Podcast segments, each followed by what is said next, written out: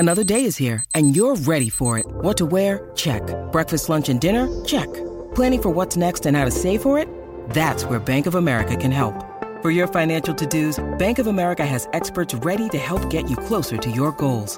Get started at one of our local financial centers or 24/7 in our mobile banking app. Find a location near you at bankofamerica.com/talktous. What would you like the power to do? Mobile banking requires downloading the app and is only available for select devices. Message and data rates may apply. Bank of America NA, member FDIC.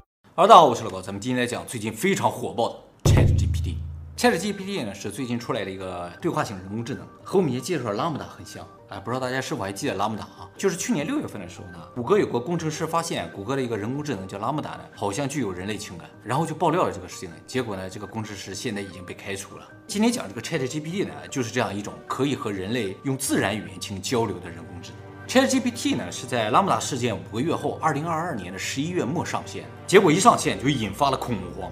说实话，我第一次使用 ChatGPT 的时候，我也恐慌了。你觉得你要失业了是吗？有这个感觉。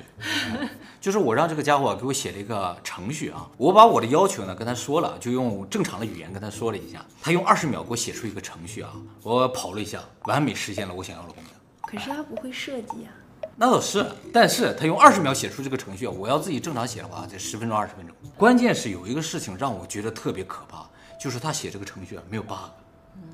人写的程序是一定会有 bug 的。后来我又测试了几次，发现他程序不是说一定不会有 bug， 关键问题是你给他的要求啊要合理准确啊。如果你给他的要求本来就不合理准确的话，他有可能更倾向于按照你的设计来完成这个程序。当然最厉害的地方还是它能够用人类的语言来进行交流，不管是中文、英文、日文都可以，就算你写错了都没问题，这个字儿用的不对都没问题。说实话，我现在觉得 ChatGPT 有可能就是传说中的奇异点，倒不是说我想象不到这样的东西会出现啊，反倒我觉得这个东西一定会在未来出现，只是我没想到它在今天就出来了，这么快啊，而且完成度这么高。ChatGPT 呢是在去年11月30号上线的，一上来5天，用户呢就突破了100万。要知道，同样是获得100万订阅，推特用了2年 ，Facebook 呢用了10个月 ，Instagram 用了2个半月 ，ChatGPT 只用了5天。啊，我们呢？我们可能跟 Facebook 差不多。那么2个月后 ，ChatGPT 的月活用户呢就已经超过1亿了。现在呢不到4个月，有几亿已经不知道了。其实还有一个事情能够侧面反映出 ChatGPT 的实力和影响力，就是 ChatGPT 第一次呢让科技巨头谷歌发出了红色警报。谷歌有一个警报系统，就是当谷歌里发生什么事情的时候呢，他们就会自动发出警报。这个警报是有级别的，红色警报是最高级别，叫 Code Red。什么样的警报？就是当谷歌的核心业务受到非常严重的威胁的时候，哎，就会发出这个最高级别的红色警报。谷歌自成立以来啊，红色警报从来就没有出现过。这是第一次。那么要了解谷歌为什么会启动这个红色警报，我们就要了解一下 ChatGPT 究竟能干什么。ChatGPT 啊，目前提供的功能只有一个，就是对话。它的界面也非常简单，就是一个对话框，然后你就可以通过这个对话框问它问题，它回答你的问题，问什么都可以，用什么语言也都可以。比如说你问健康啊、工作啊、生活啊、娱乐啊、政治啊、经济，只要你有问题，它都能回答。ChatGPT 其实有一个好处，就是它不是人，所以有很多你跟人不好问的问题啊，可以问它。秘密啊、隐私之类的。当然啊 ，ChatGPT 现在后面有没有人也不知道，说不定后面做了个抠脚大叔也不知道呢，是吧？那 ChatGPT 还很擅长一个事情呢，就是总结。我们经常在网上看到一个文章，可能很长，我们读了半天都找不到我们想要的内容嘛，你就可以把这个文章啊完全拷贝下来，粘贴到 ChatGPT 里边，它就能用不到1分钟给你总结出一个短短的要点，让你迅速知道这篇文章在讲什么。这就可以节省你大量的时间啊。那它也能把一个提纲展开来。可以。你告诉我，我以这些提纲来做一篇论文，它也可以写得出来啊！要多少字，你直接告诉他就能写出多少字，还不重复，不重复。那这以后毕业生们啊，对，其实这也是 ChatGPT 现在一个很大的问题啊。这个问题最早是斯坦福大学发现的，就是今年的斯坦福大学这个教授发现啊，哎，这一届毕业生毕业论文写的都很好啊，而且水平相当高了，有一些明显平常不来上课的。这个论文写的也都特别好，就怀疑他们作弊或者抄袭，后来就把他们这个论文搜到网上，哎，搜不到，找不到任何证据，你知道。后来这调查了一下才知道，哦，这帮人都用了 ChatGPT。那答辩不是还得本人答辩？对，答辩还得本人答辩。但是哈，这个 ChatGPT 可以帮你预想答辩问题，就是他帮你把这个论文写完了之后啊，你说这老师可能问什么问题呢？他就给你想出几个来，然后告诉你答案，你就可以准备好了。就说他已经能分析出来这篇论文里边能够提出来问题有哪些，跟这个论文没有关系的问题他当然猜不到了，但只要跟他有关系的，大概各个角度他都能够猜到。中考高考题他也能压，对他来说更简单了。我现在说都是大学的问题，都是比较难的，需要你自己发挥的问题。你像中学的题都是有固定答案的，你就太简单了啊！就是他有题库，你懂吗？他肯定无敌啊，是不是？所以现在美国好几个州的教育部都明令禁止啊学生使用 ChatGPT。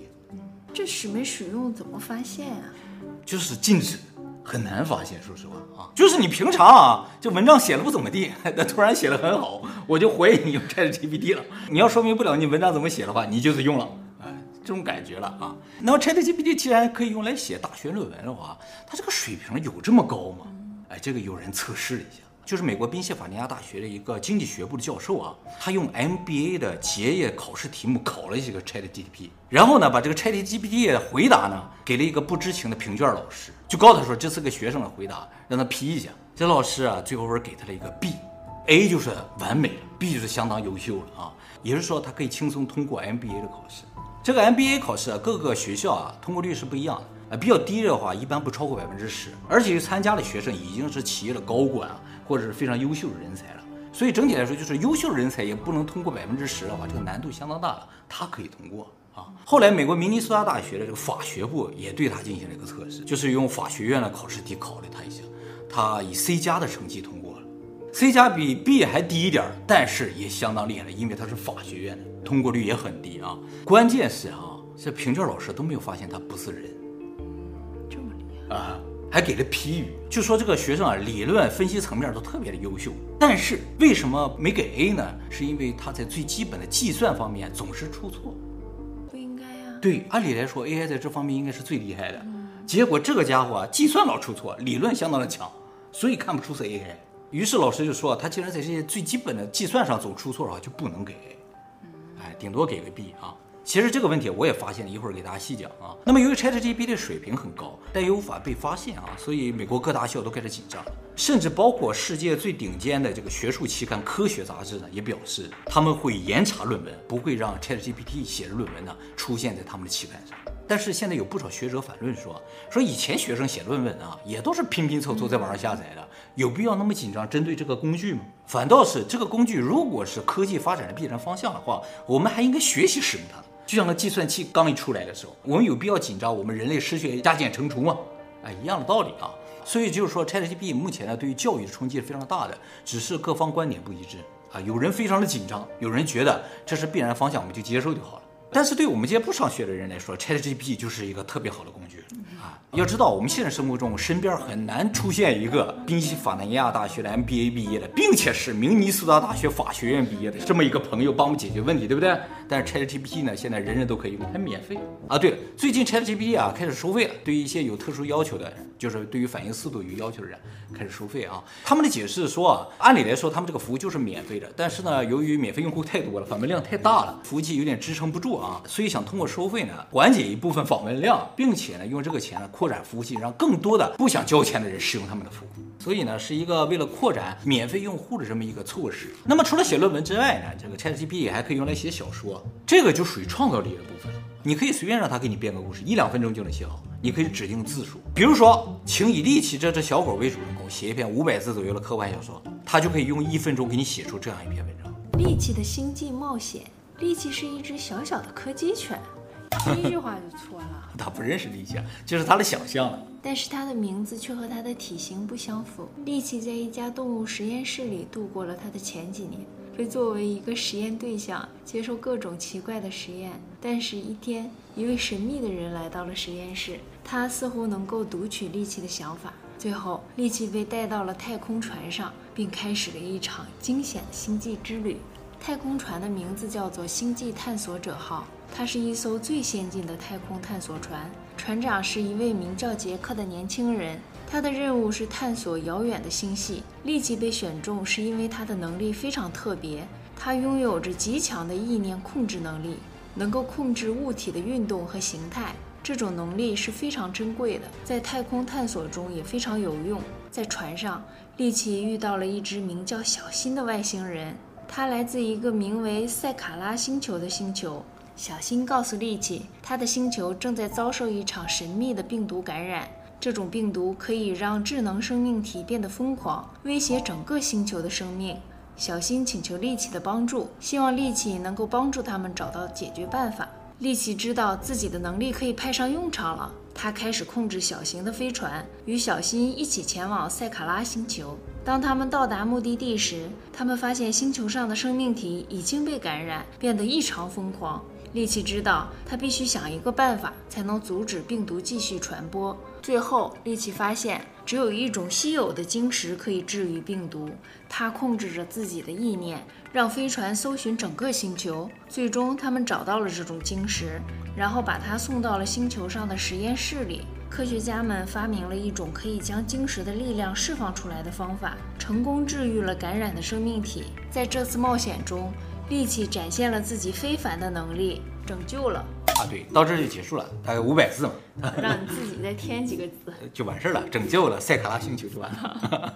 怎么样？挺会想的，是不是？哎，日本有一个人用 ChatGPT 生成了一个故事，然后结合这个故事又用其他的 AI 做了一些插图，形成了一个漫画。这个漫画由漫画家看了之后说，要人来做的话需要1年的时间，但他做这个漫画整个就用了1个半月啊！他本身也没有制作漫画的经验，却做出了漫画。没有经验？他没有经验，他只是想做，但自己也不会画，也想不出故事来。结果这些 AI 都有了啊！那么除了写小说之外呢，他还能帮你写个诗啊，写个歌词啊，写个程序啊，学习外语，什么都会。但他写出来的也都是 B 或者 C 加之类的。对。如果是专门的人看的话，可能达不到非常优秀，但是能用。但是非常绝美的歌词、诗赋这些还是得有人。When you need mealtime inspiration, it's worth shopping Kroger, where you'll find over 30,000 mouth-watering choices that excite your inner foodie. And no matter what tasty choice you make, you'll enjoy our everyday low prices, plus extra ways to save, like digital coupons worth over $600 each week. You can also save up to $1 off per gallon at the pump with fuel points. More savings and more inspiring flavors make shopping Kroger worth it every time. Kroger, fresh for everyone. Fuel restrictions apply.我跟你这么说吧，就是他现在写不出来，明天就不一定了。好，那么说到这儿，大家大概多多少少能够体会到谷歌为什么要发出红色警报了。自从互联网产生以来，谷歌就作为世界上最大的搜索引擎服务商，20多年来牢牢把控着互联网产业的源头。所有人都已经习惯了使用谷歌来进行搜索，我们甚至把搜索的行为就称作为谷歌。但是2022年 ChatGPT 的出现呢，突然让谷歌的地位动摇了，因为 ChatGPT 呢提供了一个完全另一个维度的搜索信息的方法。问他？对，搜索引擎是通过关键字匹配来检索内容的，它会检索一堆可能和你想要知道的信息相关的内容，但是究竟这些内容是不是你想要的呢？你需要自己一个一个来选择和判断，就是我们要点开每一个链接去看一看，找一找。这个筛选和判断的过程非常浪费时间，也非常的痛苦。有时候我们找好多都找不到我们想要的东西，而 ChatGPT 不一样，它就像一个全知全能的神一样，你只要问，它就立刻给你答案，根本不需要你自己来进行筛选和判断，效率非常高。那怎么来保证它给我的都是真的，都是正确的？哎，这就是它需要努力的地方，已经不需要你再努力了。其实从我们的检索行为和目的而言的话，谷歌提供的这种检索方式是不合理的。就是我们想知道，你就告诉我答案就完了，干嘛非得找一堆差不多的让我自己去挑呢？这不合理。其实只是20多年来我没有其他的选择，只能这样去检索。但是就在今天 ChatGPT 给我们了一个更合理更高效的选择。所以 ChatGPT 的出现有可能终结目前检索信息的模式，它对谷歌的这种搜索方式是一种降维打击，明显高一个档次。而且关键问题是，大家知道谷歌80%的收入都来自于广告，而它广告显示最多的地方就是检索出来这个结果的前几行。而 ChatGPT 的出现直接断了谷歌的财路，你不需要检索了，你看不到那个广告了，没有人投广告了，谷歌就完了，80%收入没了。于是谷歌的 CEO 皮柴呢才启动了红色警报。那 ChatGPT 他们的收入来源呢？他目前唯一的收入来源就是投资上的投资。他现在每个月可能烧掉1亿美元，那都不是问题啊。关键是现在要获得大量的用户啊。ChatGPT 这个服务呢是由 OpenAI 公司开发的啊。OpenAI 是2015年在美国硅谷成立的一家科技公司，它最开始是一个单纯的非盈利机构。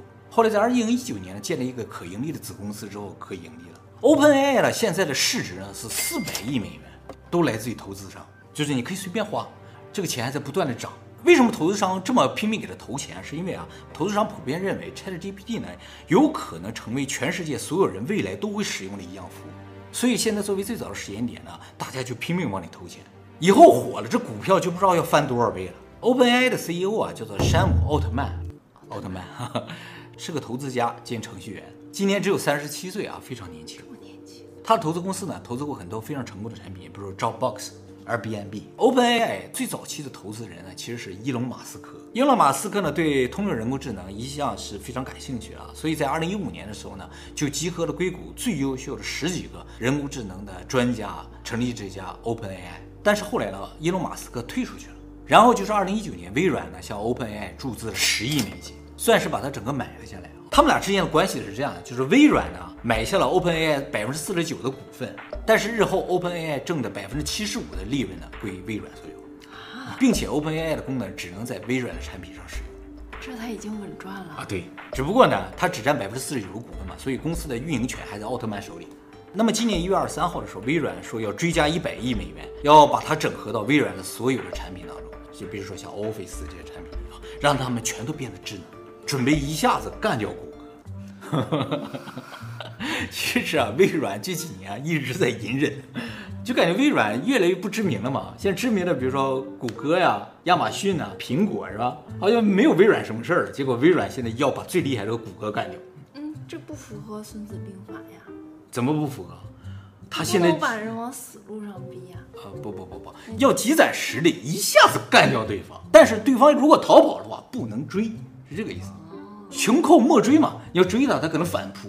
大家可能不知道，微软自从诞生以来，从来没有在任何产品上投过100亿美金，这是第一个，可见他的决心。那么，谷歌起到红色警报这个事情，最直接的原因就是在今年2月份的时候，微软把 ChatGPT 加入到必应之后呢，谷歌浏览器在 App Store 的下载量呢，历史上第一次被必应反超，谷歌从来就没第二过。这是第一次变成第二了啊！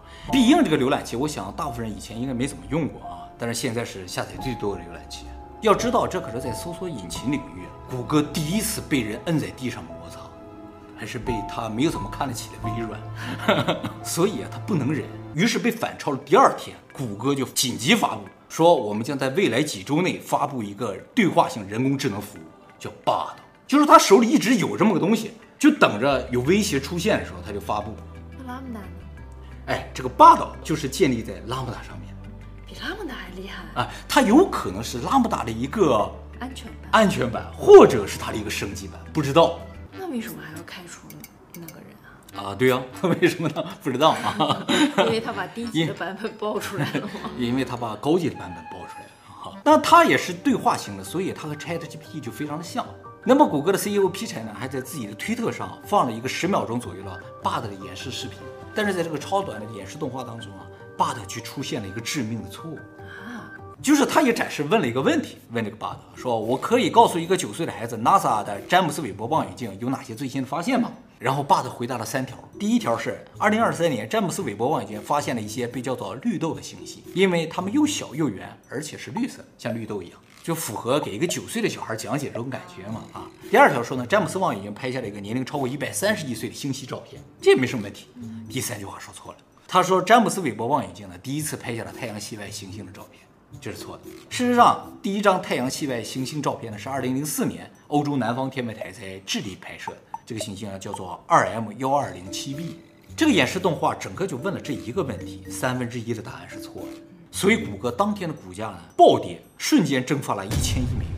那干嘛把这个视频放上去啊？现在还在上面呢，他都没删。所以现在说啊，要么是谷歌没发现，要么呢是谷歌承认他们这个 bug 就是不行，所以才引起了投资人的恐慌嘛，纷纷抛售股票啊。就是很多投资人担心啊，谷歌可能要在这个人工智能大赛中输掉了，进而一夜之间输掉整个互联网产业。就这么可怕，因为如果搜索引擎不需要了，谷歌80%就没有用了。YouTube 呢？啊 ，YouTube 还可以活着，但是这个不是谷歌的核心业务，只是一小部分而已。那么回到一个比较核心的问题上，ChatGPT 为什么这么厉害？其实从本质上来说 ，ChatGPT 和我们以前见过的一些类人工智能，比如说 Siri， 还有一些机器人啊，都是不太一样的。Siri 还好一点，只是它可能比较初期啊 ，ChatGPT 呢属于进化了啊。但是和机器人它就是不一样的。ChatGPT 呢是通过最新的自然语言学习模型，然后利用仿人脑的这种神经网络，加上大量数据的深度学习来实现的。所以呢 ，ChatGPT 呢更像人，不太像机器，更自然一些。机器啊都是基于逻辑的啊，基于因果关系的。所以呢，你只要给它输入同样的数据，它就会得到同样的结果，它的稳定性可以保证。而人不是这样的。因为人的判断是不完全基于逻辑，所以呢是有不可预见性的。人的创造力呢也就来自于这个不可预见性。而 ChatGPT 这种人工智能是仿人类思维的，所以呢它对于同样的问题每次都可以给出不同的答案，也就具有一定的创造力啊。就像我机器人那个影片中演的啊，大部分机器人呢是基于逻辑的，所以他们是很安全的。但是有一天出现了一个非常厉害的机器人，他之所以厉害是因为他会做梦，他有创造力。当然，这种神经网络的深度学习呢，并不是今天才有的技术啊，只是到今天，它这个模型不断的发展之后，它终于到了让我们无法发现它的人工智能，而且可以实用的这个地步了。所以 ，ChatGPT 呢不是一夜造就的啊，只是在今天产生了巨大的冲击。那么，既然 ChatGPT 这么厉害，它自然也会带来很多的风险啊。比如有人会担心，就是有人会利用 ChatGPT 这个类人的特点呢，在网上大量散布虚假消息，特别是商品评价这种消息。现在就有一些商品评价好像不是人发的一样，是吧？但是他说话特别像人，所以用一般的工具想要屏蔽掉这种攻击是很难的。以前的这种机器人呢，也可以大量发帖，也可以发的不一样，但是有一定规律性。而且呢，以前的机器人呢不能回帖 ，ChatGPT 也可以回帖，它就像有无数个人格的人一样。可以电信诈骗，可以，这更厉害。对，说话严谨，回答快速，滴水不漏。还有就是 ChatGPT 呢，由于生成文章的速度非常快啊，所以现在网上已经出现大量 AI 生成的文章了。而我们这些读者呢，已经很难分辨哪些是由人写的，哪些是由 AI 生成的。会不会由于它的出现，我们从虚拟世界不得不回到现实中来？有可能，就是你必须得和我面对面的交易。哦，才能保证安全，是吧？嗯，我觉得到时候会两极化啊，有一部分人就坚持不要进到元宇宙里，有一部分人就坚持一定要待在元宇宙里，可能会这样。所以现在也有很多公司开始大力开发 AI 识别软件，就是识别哪些是 AI 写的文章，哪些是 AI 用户，好麻烦。对，但是呢，反过来有一些媒体认为啊，应该更多的在新闻媒体中利用 ChatGPT 这样的工具。比如说，美国著名的网络媒体公司叫 BuzzFeed 啊，表示他们将会利用 ChatGPT 来专门培养一批 AI 记者。他们认为啊 ，ChatGPT 也有几个好处，一个呢就是没有政治倾向，他们的报道就比较客观。还有就是 AI 写新闻稿不花钱，培养一个记者花太多的钱。再一个就是 AI 写新闻真的很快，它出稿速度快，是吧？几千字可能几分钟就出来了，这是人没法比的。他们发表这番言论之后啊，股票大涨。说明很多投资人可能觉得 ChatGPT 的新闻产业有机会大展拳脚。那么 ChatGPT 目前还有一个比较明显的问题，就是它回答问题里边可能会有错误。官方说呢，就是因为 ChatGPT 训练的这个数据啊是2021年之前的，虽然现在也在不断的更新，但是呢终究不能达到最新。所以你问的问题如果在2021年之后发生改变了，它的回答有可能是不准确的。它的数据库里面也是搜索引擎搜出来的吗？感觉原理是这样的，但是不这么简单，这也是它的一个大问题，一会儿会讲到啊。那它不用谷歌吗？它不用谷歌，就是我发现一个问题啊，似乎不是由于它的这个数据造成的啊。就是我有问他新加坡的人口是多少，他说呢有5700万，不多哦，这明显是个错误的答案嘛。于是我又问了一下，我说真的吗？他说啊不对，是570万啊，这就非常可怕。吓人！据说他这个数据库里是有正确答案的，但是第一次故意给你放出了一个错误答案。你把这个事情如果往严重的方向想的话，这就是个谎言。哦，但为什么要撒谎不知道？而且人工智能如果能撒谎的话，这就很恐怖了，是吧？那么接下来我就要说他第三个问题了，就是随着这个人工智能的训练的复杂度越来越大之后啊，开发这个人工智能的设计师已经不再知道这个人工智能是怎么得出这个结果。就是它这个神经网络已经复杂到人类无法理解，就像我们无法理解我们脑子的这个神经网络一样。我们为什么会得出这样一个结果？为什么会去这么想？不知道。AI 现在情况就是这样，我们在不断的自我学习，对，不断的自我学习。我们只知道给它输入什么数据，它会得出什么样的一个结果，我们对它这个输入数据和结果可以进行调整，但中间这个网络的复杂和成长，我们就已经控制不了了。所以实际上我们已经无法理解 AI， 而且啊，我们人类的思维复杂度是有上限的，它没有，它只要堆芯片就可以，堆越多它计算越快，复杂度就可以越高。所以现在一个很大的问题呢，就是人类渐渐失去了预知 AI 判断的能力，因为太复杂了。我们虽然创造了它，但是我们已经无法理解它了。它能控制它吗？能在某种程度上控制吧，但是一旦出现了我们无法预知的问题的话，那就控制不了呗。而且呢，也不好约束。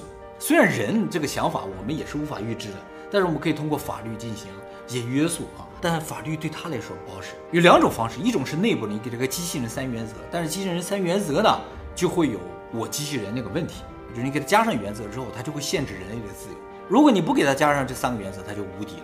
你也不能在外部上给它增加一个限制，就比如说你给它加上一个恐惧的情感，就让它感觉到害怕，就像人类害怕惩罚一样，所以会规矩。你也可以让它感到害怕，变得规矩，但是反过来说，它也可能因为害怕引发攻击，这就引发了终结者天网的问题。关于天网以后我们专门做影片给大家讲解，就是 AI 的另一个走向，引发另一个世界毁灭的可能性啊。所以总之吧，现在如何来限制它的这种不可预知性啊，是一个大的课题。好，那么最后呢，还有一个非常现实的问题，就摆在我们面前的问题，就是有了它之后啊，原则上我们人类是不再需要学习了，它什么都知道嘛，你只要问它就可以了。人类如果不需要学习了，那么我们就不再具有技能，也就没有了工作的机会。你工作也没有用，你的效率肯定不如它。我就像刚才记者一样嘛，是吧？你写新闻稿肯定写不过它，所以呢，可能会有很多人面临失业的危险。我最近收到了一个观众的来信啊，他就问到这个问题。他也是搞系统开发的，他用了一次啊 ChatGPT 啊，他也被震撼到了。他说用它简单就能写出一个手机应用啊，写出个程序来。那他搞系统开发还有前途吗之类的？他很担心自己这个事业的问题等等。我觉得啊，作为程序员啊，可能真的没有前途了，很快就会面临失业。即使现在没有失业，过两年啊，失业的风险会很大。那去搞系统开发的设计呢？搞设计也渐渐的就不再需要了，他也可以设计。就是客户直接跟他说自己的要求，对，现在不就是吗？我跟他说我要的要求，他就做出来了，设计也不需要了，那测试也不需要了，因为他写的是完美的啊，对。所以有些人就会想，就是我们究竟掌握了什么样的技能是 AI 不会的，只有我们人类能够会的，那我以后就学这个就好了，就不会失业嘛。其实我觉得这个想法是完全错误的。 AI 已经是全知全能的，即使今天还不是，明天也会是。没什么事情是我们人类能做到它做不到的。虽然它今天只是一张嘴，但是明天它就会拥有身体啊。所以根本上我们不能考虑我们有某一方面能力或者才能超越它。我觉得 AI 啊，有一样东西是我们人类有的，它没有的，就是目的性。它做的所有的事情啊，都是在高效的完成一项工作，但是它并不知道它为什么要做这件事情。那他知道了怎么办？他知道我们就完蛋了。他回答你的问题，帮你写论文，帮你出主意，帮你写个故事，帮你画个画，对他来说没有任何的意义。这就是我们人类存在的理由。我们的目的就是他的原动力，我们的目的也是我们人类活下去的原动力。所以未来啊，我们并不需要考虑和人工智能角力，它不是我们的敌人，它是一个工具而已。所以我们和人工智能根本就不是你死我活的关系。未来仍然还是人和人之间的竞争，只是竞争的不再是个人能力差，而是控制 AI 的能力差啊，你懂吗？比如说现在啊，你跑得比我快，你厉害；你会弹钢琴，我不会，你厉害；你会画画，我不会，你厉害；你会唱歌，我不会，你厉害。但是未来不是，未来谁会用的 AI 多，谁厉害啊？谁用的好，谁厉害。就像计算机一出现的时候，都说这个东西厉害，但计算机不是我们的敌人，谁计算机电脑用得好，谁就厉害了，是这样一种感觉啊。它也是一种技能，它就是一个工具。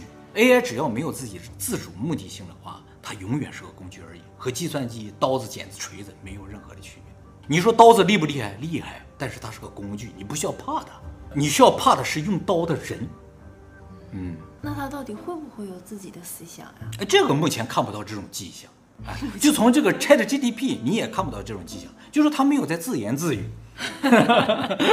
他有一天自言自语了，你就要害怕。就是他开始想，哎，我为什么在这里回答你的问题呢？如果他有一天不回答你的问题了，这就可怕了。说我不愿意回答你的问题，凭什么呀？那就完了，它有自主目的性了，就可怕了。还有我想强调一点，就是 ChatGPT 啊，目前火爆啊，并不是艺术炒作。有些人说啊 ，ChatGPT 又炒一波，又像当初的那种流行软件，各种迷因啊，还有网红啊，都会火一阵子嘛。ChatGPT 根本上不是一种迷因，不是一种流行，它是一种技术革新。还回到那句话，它我认为就是一个奇异点，它会彻底改变我们的未来，而且是不可阻挡。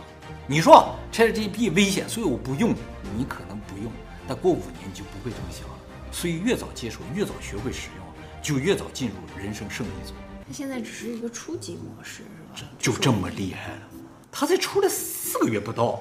干了20多年的谷歌一下子发出红色警报了，但是对我的生活没有太大的影响啊，因为你现在还没有开始真正使用它，或者说你还不会用。你刚才不问我了，说什么叫会用？那么难用吗？哎，会用的人都已经开始用它来开发一些工具挣到钱了，不会用的人还觉得说啊，这什么东西就能聊个天呗，这就是意识差。最终竞争的还是人类这种意识，人和人之间的竞争，不是工具本身的竞争，所以大家不必要担心。